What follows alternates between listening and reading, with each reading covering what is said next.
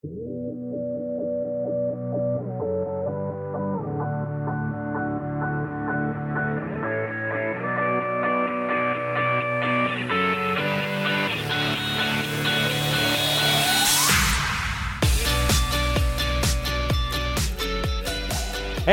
it is so great to be here. Wow. What a what a wonderful day, huh? wow, wow, wow. Well, I, I yeah, I try to start out in a warm way, okay? Uh, where do snowmen put their money? In the snowbank. What do you get when you cross a snowman and a shark? Frostbite, yeah. what do you call a factory that only produces okay products? Satisfactory. All right, and this is for Pastor Jamie. What's the difference between the Green Bay Packers and a dollar bill? You can always get four quarters out of a dollar bill. So.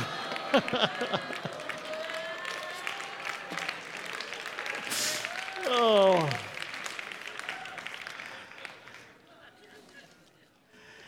This morning, uh, this morning, I'd like us to refer to some scriptures that are really exciting. It's in Romans chapter 8, verses 26 through 32. Uh, I, I, believe for sure that if we can understand the kingdom things these, this text is talking about, if we can take and put them into practice, that they will radically shift the course of our lives and change our destiny. Now, a bit of FYI as we start out for your information. The original Greek text, when you get down to the, the manuscripts or copies of those manuscripts, what you'll notice is there are no chapters or verse markings. Those, those are put in later on, okay? They're not inspired, but they're helpful. Uh, no paragraph markings. As a matter of fact, if you find a copy of them, or if you've seen them, or you can check online and see them, what you discover, they did not even, in order to save, paper was very expensive. In order to save space, they actually have no space between the words. Constant letters, yeah. And, and, you know, and even if you know the languages, you've got to stare at it a little while before the words begin to pop out at you. Now, as a result, the paragraph markings that we use uh, that are helpful in our scriptures for reading and just studying, they're not, you know, they, they, some of the, if you check translations, they differ. An awful lot of the translations will start the paragraph at verse 28. Um, you know, and God works all things for good to those who love him, those called according to his purpose. But the, the New American Standard Bible, as well as the Greek text that I use, do not start the paragraph there. They start the paragraph at verse 26. And, I believe that really is the correct place for the paragraph to start because verses 26 and 27 are powerful information that are very much connected to the meaning of the rest. Okay, uh, let, me, let me start by putting that on the board, reading it to you. Romans chapter 8, verse 26. In the same way, the Spirit also helps our weakness, for we do not know how to pray as we should, but the Spirit Himself intercedes for us with groanings too deep for our words. And he who searches the hearts and knows what the mind of the Spirit is, because he intercedes for the saints according to the will of God. You got, you got to hear this. The Holy Spirit is praying prayers for us, for you and for me. Searches our hearts and he offers prayers for us that we don't even understand the words. Have you ever had one of those experiences? I like to call them near death experiences. Where you, you know, it, uh, you're driving in an automobile and you're near an accident and you thought you were going to have a bad crash, but instead of it, you came through without a scratch on your car or your body, okay? You know, and you, how many have ever had that happen where you just said, oh, wow. Yeah, it's a, you know, third of the crowd at least. You, you say, well, how do you explain? You explain it right here.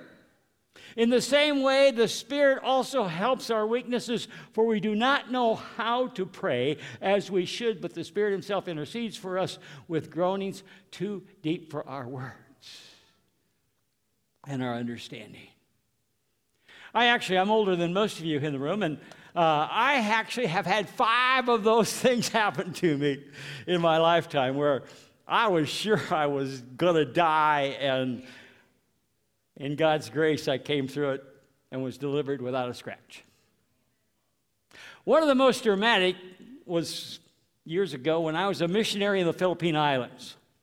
I was living in Manila working with university students uh, I was living in a community, a ga- gated community called Philam Village. This was like a suburb in Minneapolis. There was a park in the middle and a development with a basketball court and a soccer field.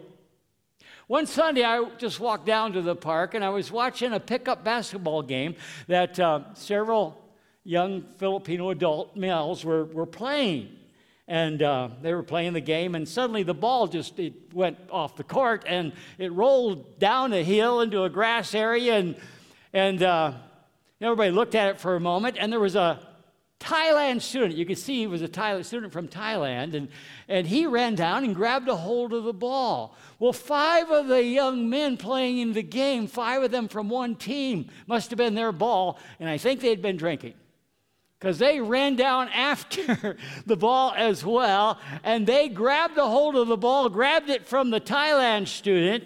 They shoved him to the ground and they began to kick and beat on him. Uh, the attack was so violent, I thought they were going to kill him. So I got up, uh, you know, I jumped up and uh, I ran over to where they were. And uh, I yelled out in a voice as loud as I could, Stop it! And it must have shocked them because they suddenly stopped beating on the Thai student. He jumped up and ran away. And now those five Filipino young men surrounded me.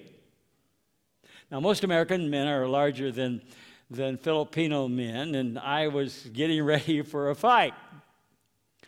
And suddenly I heard bang! Didn't get you to jump. a gunshot went off right in my ear. I whipped around and I found myself looking down the barrel of a smoking 45 caliber automatic pistol.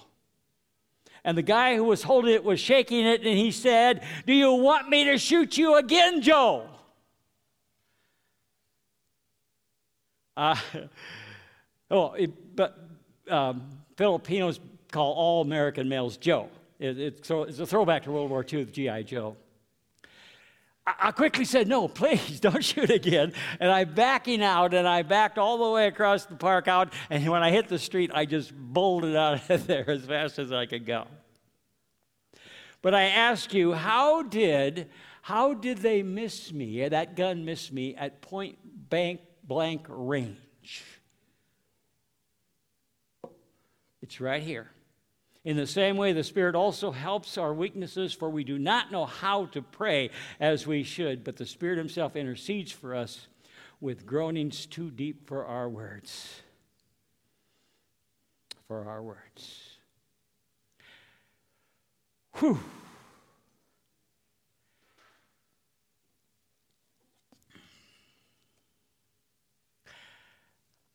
Let me go to verse 28 And we know that God causes all things to work together for good to those who love Him, to those who called according to His purpose. Now, a lot of the modern translations will say God works all things together for good, but that sounds a little like, well, it th- stuff happens. And it's way stronger than that. And it really is saying God takes all things and causes them. It, it, there's a purpose involved here. There's something, God's hand's way more involved than any of us would ever suspect. Uh, he, he's working very hard to bring about good, and, and I don't want to lose that understanding as we head into this passage. Because God is involved in your life in, in, in marvelous and wonderful ways, and many times we don't even recognize it. Um, And uh, part of our job, I think, is, is too. Now, verse 29. Romans 8 29. For those whom he foreknew, he also predestined to be conformed to the image of his Son, so that he might be the firstborn among many brother and sisters. Don't miss this. See, God the Father looks at Jesus Christ the Son, born into the human race, and he says, Son, I love you so much. I love so much what you do, and I love so much of what you're becoming. I want a whole more just like you. Sometimes we ask God's will for our lives. It's right here. The highest will for our lives is that we would become like Jesus. That we would become like Jesus.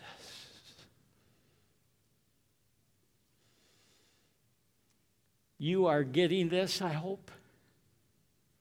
Jesus becomes one of us so that we can become one both with him and like him.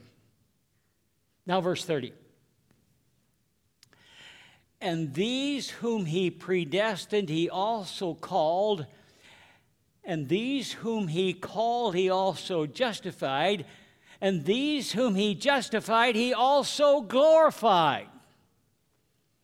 I, I, I believe right here we have three stages of the Christian life the called stage, the justified stage, and the glorified stage.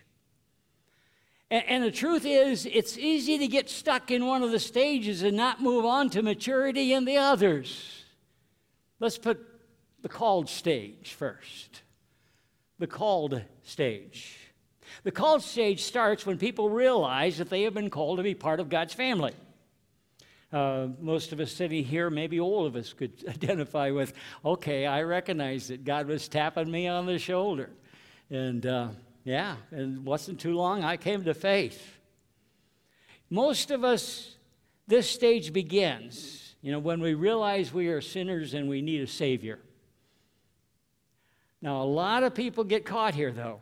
My parents, uh, they were part of a church when I was born. I was baptized as a baby. It was a, it was a liturgical style of church. And uh, I went through confirmation. Uh, I went, you know, answered all the questions. But if you would have asked me, even after I'd gone through confirmation, if you had asked me, Doyal, are you sure? Are you you're, are you sure your sins are forgiven? And I would have said, I hope so. I sure hope so. If you had asked me, I, hey, Doyal, are you going to heaven when you die? And I would have said, I, I sure hope so. There were three boys in our family. Two of us became pastors, both my younger brother and I. Yet when my parents died, if you had asked them, Are you going to heaven? they still would have answered, We sure hope so. Now, I have no doubt, I have full faith that my dad and my mom are in heaven and that I will see them again. But they lived their whole lives in this called stage.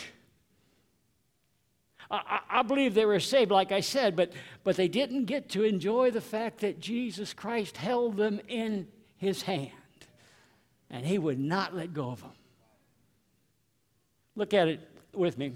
John's Gospel, chapter 10, 27 through 30. My sheep hear my voice, and I know them. This is Jesus speaking. And I know them, and they follow me, and I give eternal life to them, and they will never perish, and no one will snatch them out of my hand. My Father who has given them to me is greater than all, and no one is able to snatch them out of my Father's hand. I and my Father are one. Jesus Christ holds us in his hand. Holds us in his hand. And nothing, nothing is able to take us out. As a matter of fact, you can't even wiggle out. You're in his hand, and too bad, so sad, but you're going to stay there. Not that anyone really would want to get out. I, I remember when I, I, I moved to, Cal- sorry, when I was 20, I grew up in Iowa, farm in Iowa. Now, what do you got to have? Some of you have heard this. What do you have to ha- have if you go to Iowa? Enough money to get out, yeah. or the greatest thing to come out of Iowa? 35W.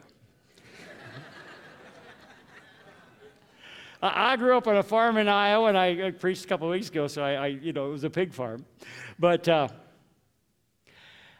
I, when I was 20 years old, I moved to California, Los Angeles, California. And, and I found myself one day, when I was 23 years later, three years later, I found myself at 23 sitting in a Baptist church. And the preacher said, if you have never, if you're sitting here and you have never invited Jesus Christ to come into your heart, you haven't opened the door of your heart and invited him in, there's a good chance he's not there. And I went, whoa. I kind of woke up. And then he referred to Revelation. I'll show it to you. Revelation chapter 3, verse 20. Behold, this is Jesus. I stand at the door and knock. If anyone hears my voice and opens the door, I'll come into him and will dine with him and he with me. The word dine with, it, the most intimate fellowship you could have in the first century in a Jewish community was table fellowship. This refers to fellowship on the deepest level. I, I will have this communion, I'll have this relationship, this fellowship with them and, and them with me. Um, then the preacher just said, you, you know, truth is, if you can hear the knock at the door of your life, you need to open the door and let Jesus come in. And, you know, by the way, if he's already there, he won't leave, so don't try to, you know, worry about it. And so he said, but if, you know, if you need to, you, you, know, maybe you want to go home and pray that prayer tonight. And I heard that, and I went home and I knelt by my bed and I said, Jesus, I surely hear you knocking at the door of my life. I open the door of my life to you, invite you to come in, Lord Jesus. I received the forgiveness of all my sins, which you paid for on the cross, and I received the gift of heaven, of eternal life, which you affirmed by your resurrection from the dead. And then, by the way, Jesus, if you're already, if you already happen to be in my heart, don't leave.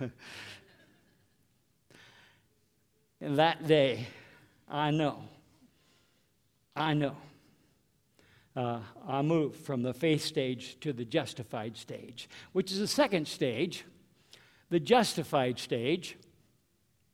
Now, in this stage, you know, the salvation experience has come, you know, to the full realization that Jesus Christ died for and, uh, and is the atoning sacrifice for all of our sins. 1 Peter chapter 2, 1 Peter chapter 2, verse 24 and he himself bore our sins in his body on the cross or on the tree, so that we might die to sin and live to righteousness, for by his wounds you were healed. Sin and all of its consequences, sin and all of its implications, sickness and brokenness and pain, it was carried by Jesus. He took it all in his body on the tree. He paid the penalty for all sin and all of its implications. Uh, once in a while, I used to make this statement. Oh, wait, let me go to the next text first. Uh, go over a few pages if you have a Bible with you or just listen carefully. 1 John chapter 1, 1 and 2. 1 John chapter 1, 1 and 2. My little children, I am writing these things to you so that you may not sin. But if anyone sins, we have an advocate, that's a defense attorney, with the Father, Jesus Christ the righteous one, and he himself is the propitiation for our sins, and not for ours only, but for the sins of the whole world. And the statement I used to make once in a while is that truth is, if Adolf Hitler had repented before he died, all of his sins would have been covered.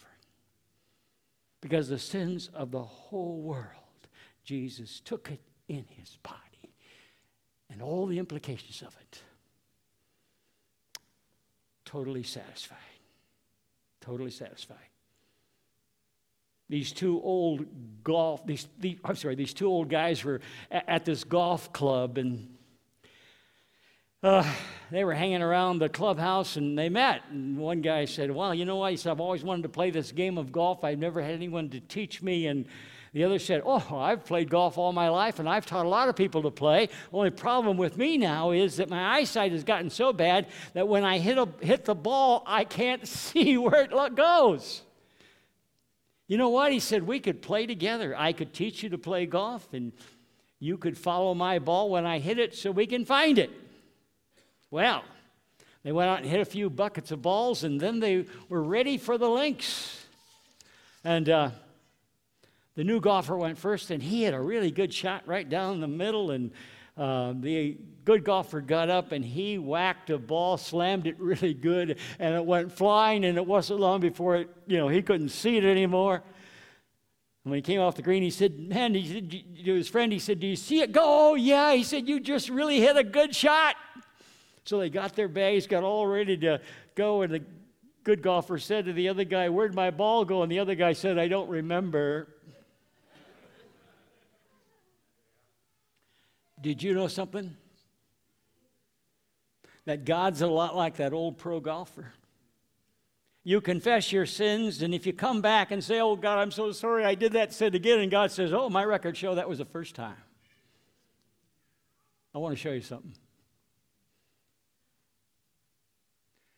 1 Corinthians 13, 5. This is the love chapter. Perfect love does not keep an account of a wrong suffered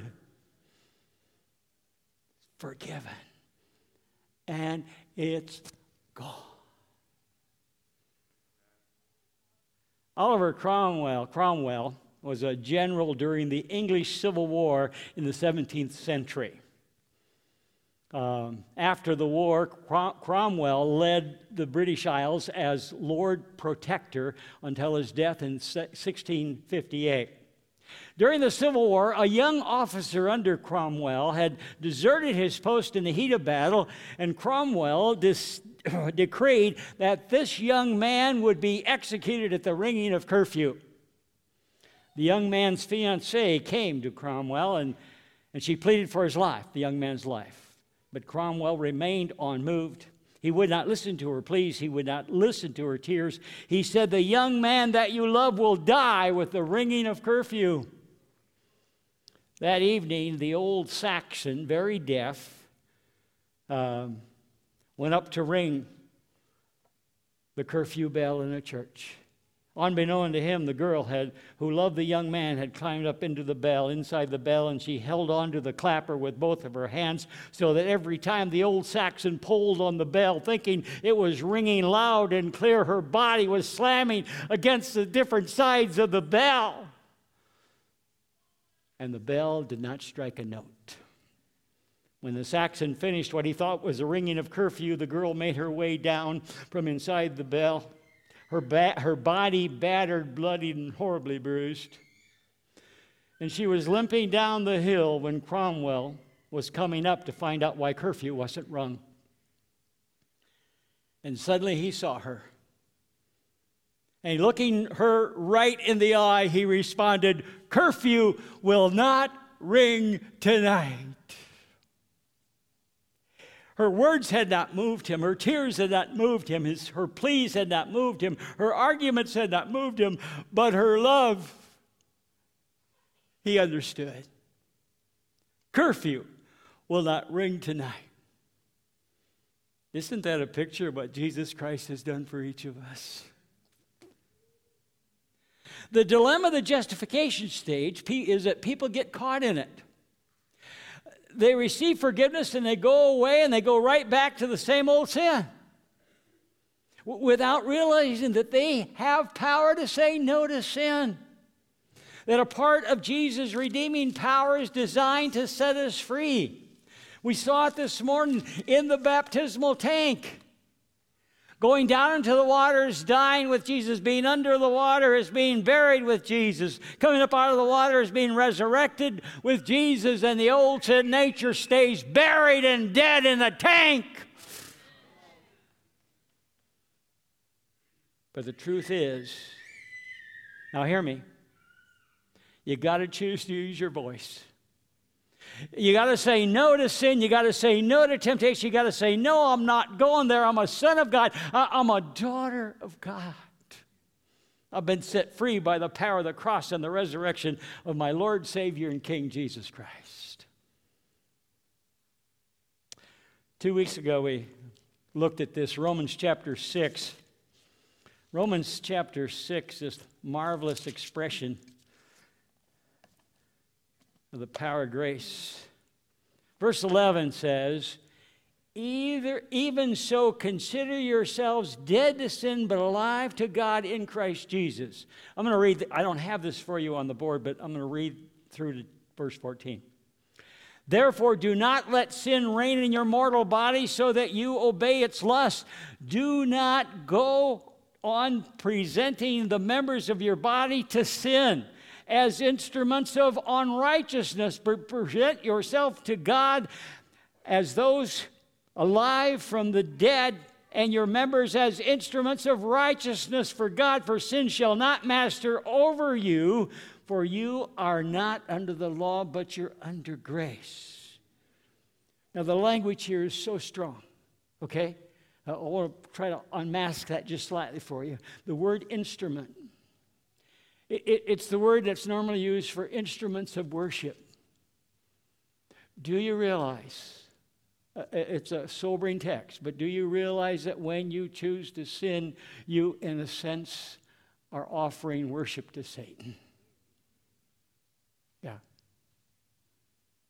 Don't go there. I got the perfect word for you. No.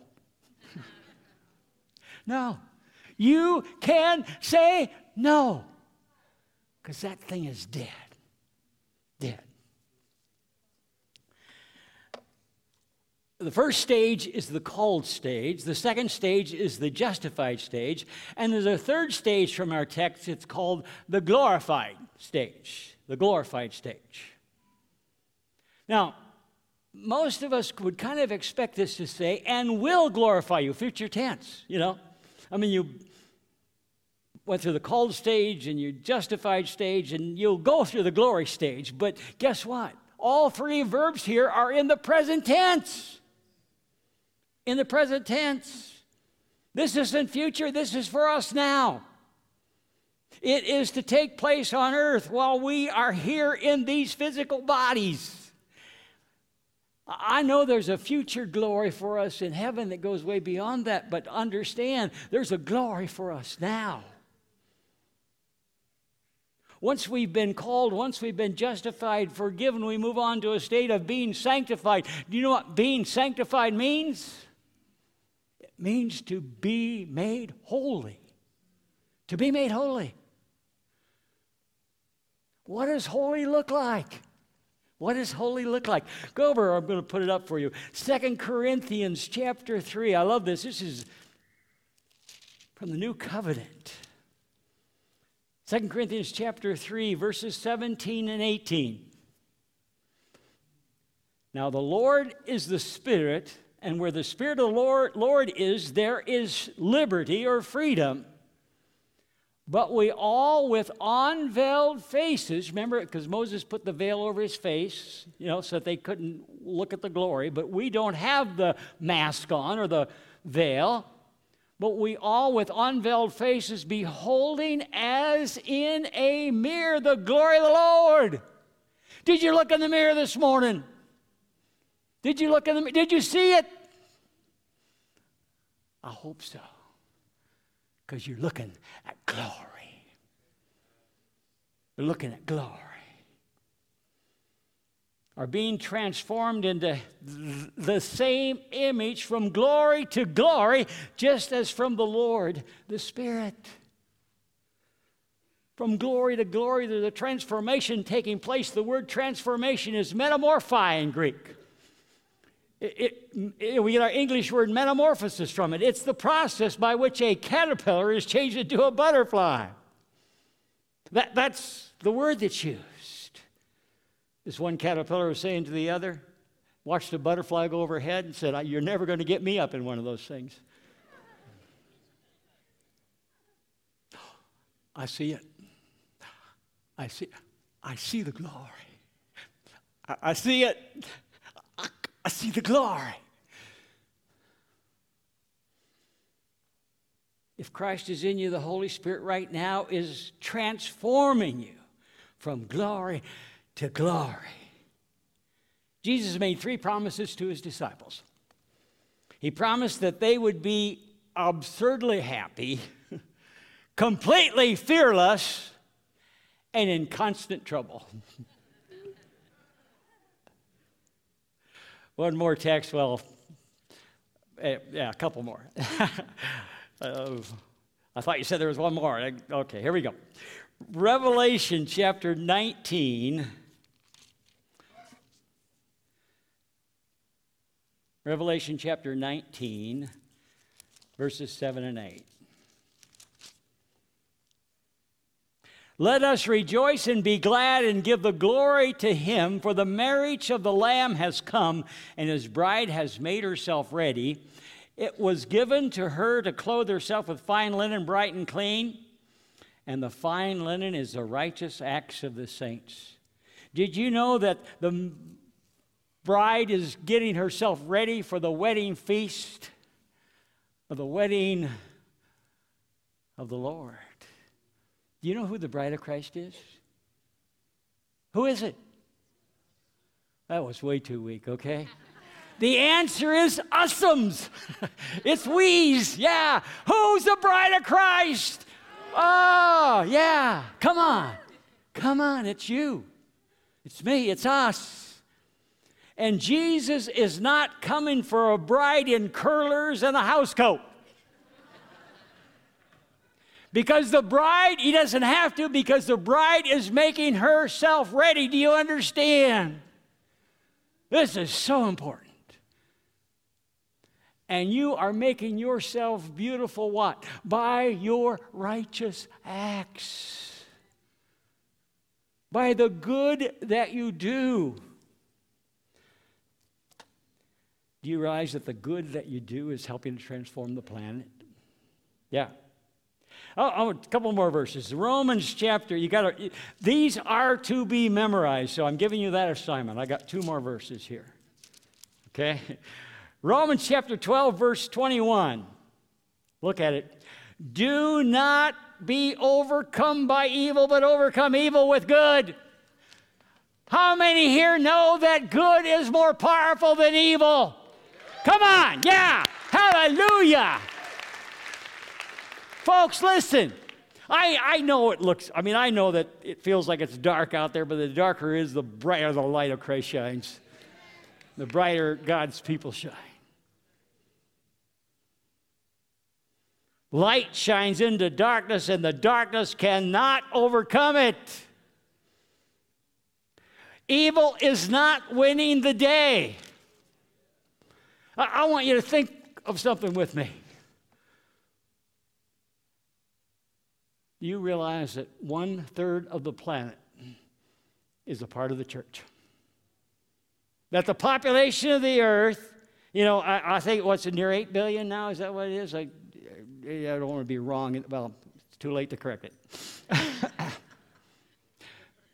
but over 2.7 billion people are part of the church. One third of the planet, fastest growing religion in the world is the church. Uh, the church is the largest religion in the world by far.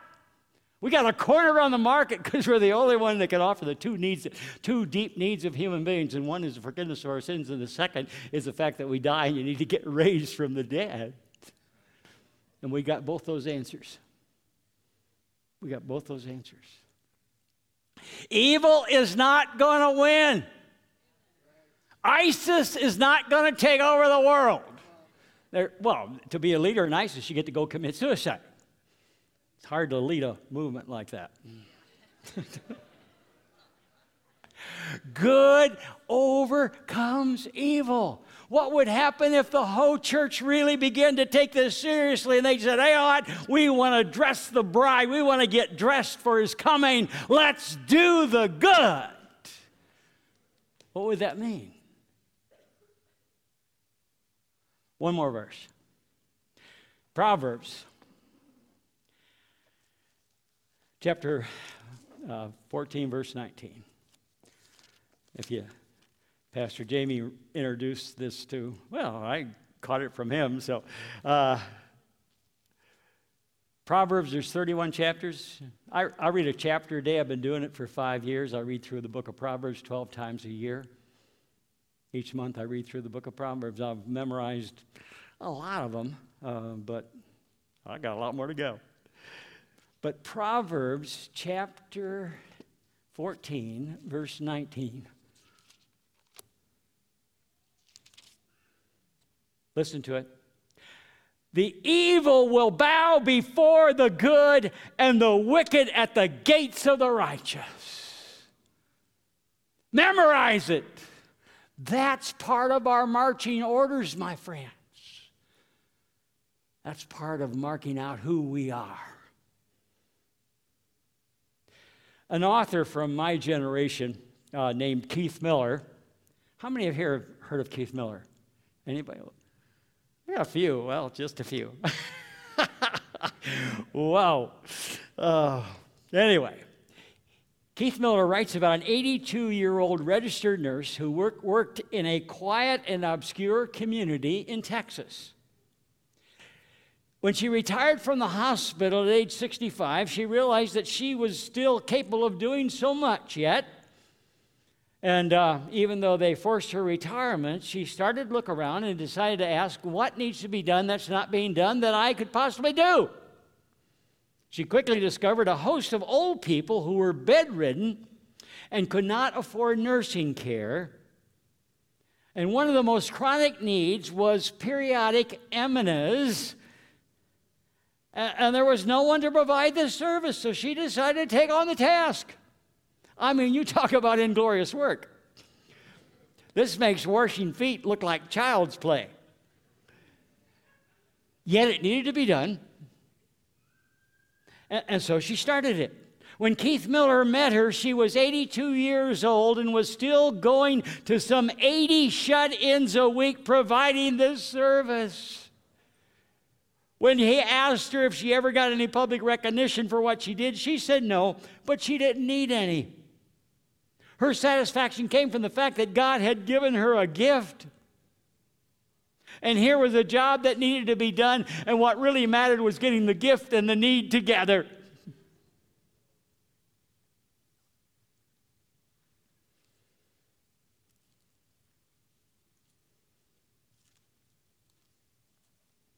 Listen carefully.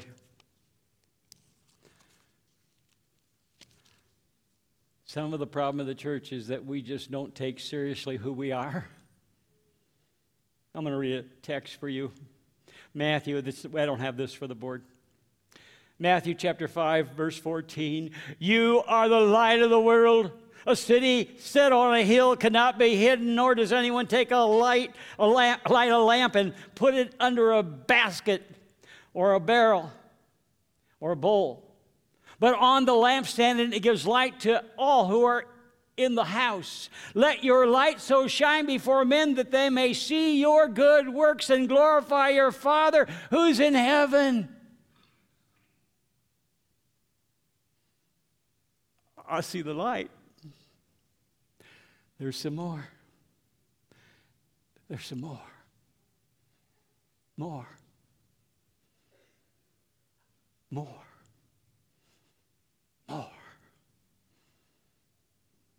Would you say this with me? Okay? And, and I invite you to cover your heart. I am the light of the world. Let's say it together. I am the light of the world. That's who you are. Are you, are you getting this? We have been called to change the planet. That's why the mission statement of the house, yeah, Change the planet, start at home. Change the world, start at home. But don't just keep it at home. I believe that the mission of spreading this gospel is not nearly as difficult as sometimes we think of it. Because sometimes it's just tripping out your front door and saying, Hey, what can I do today that will make a difference in someone's life? And you go do it, and it does. Because that's the assignment, folks. That's the assignment.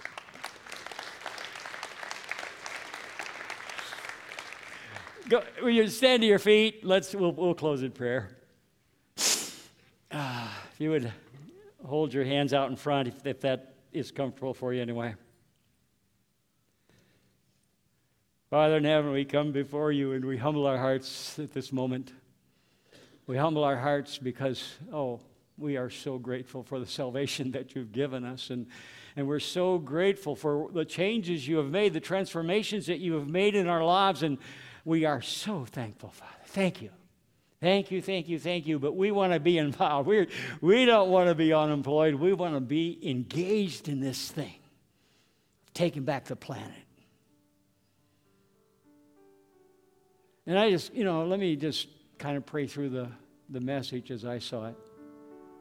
Uh, you know, I may be speaking to some here who are just caught in the called stage. You, you recognize this thing called Christianity and you've you've uh, yeah you, you you've started into it and and you enjoy it and it feels good and all those things but but you haven't fully fully embraced it you've never for sure opened yes this could be a number of people this morning you've never for sure opened the door of your heart you're like me you never had you knew all about it but you hadn't opened the door of your heart and invited jesus in to be your lord savior and king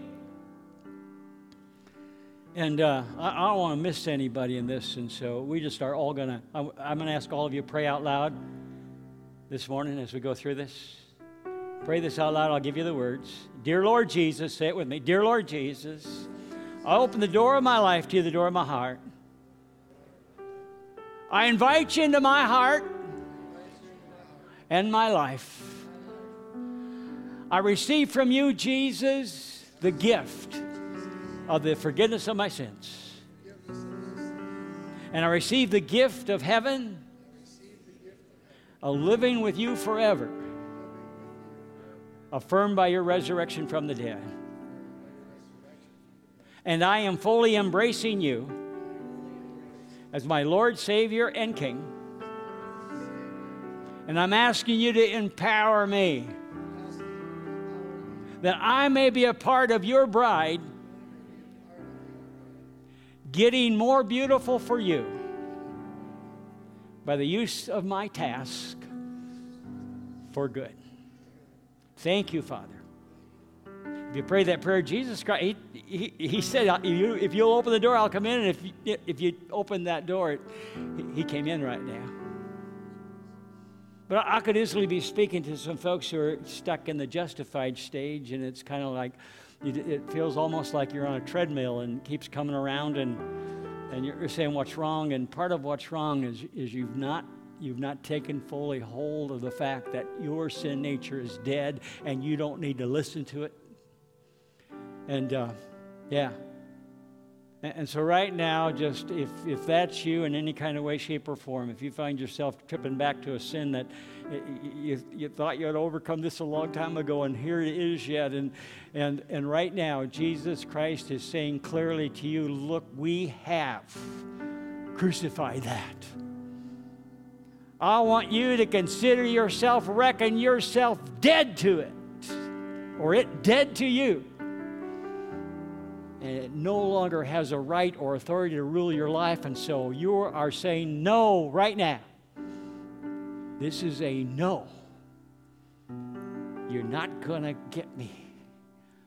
I belong to Jesus Christ and I will not pay false worship to the enemy. I receive your forgiveness fully and I also receive the power to overcome. Thank you, Jesus. I want to live in light of your resurrected power working in me. And I, I, know I'm speaking to an awful lot of people. I can see the shiny faces out there where glory is shining on you. And, and you've adopted this role, and you're, yeah, you're, you're starting at home, but you're changing the world. And, and you recognize that every place you go, there's good to do. And If that's, yeah, I mean, there's a lot of you in the room that are, that are, that are there. But if you're not there or if you need to move into that step, I, I just invite you to it. The glory of the Lord is shining brightly. Step into it now. You are the light of the world. Receive it.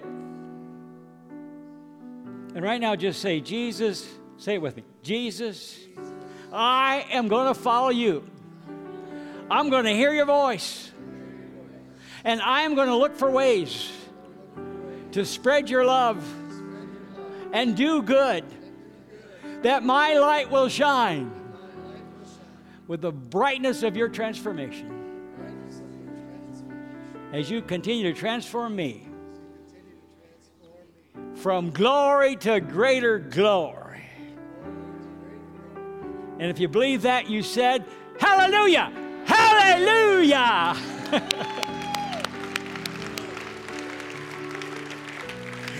I, I, get to do one more thing. I, my, my son is so good at this. I, I, I, I, yeah, anyway, I can still do it though, okay? And that's just to bless you as you go, okay? So look up, okay? And receive the blessing of the Lord. The Lord bless you and keep you. The Lord make his face shine upon you and be gracious to you. The Lord lift his countenance upon you and give you his peace. In your leisure and your labor, you're coming and you're going today and all week long. In Jesus' name, I bless you. Amen.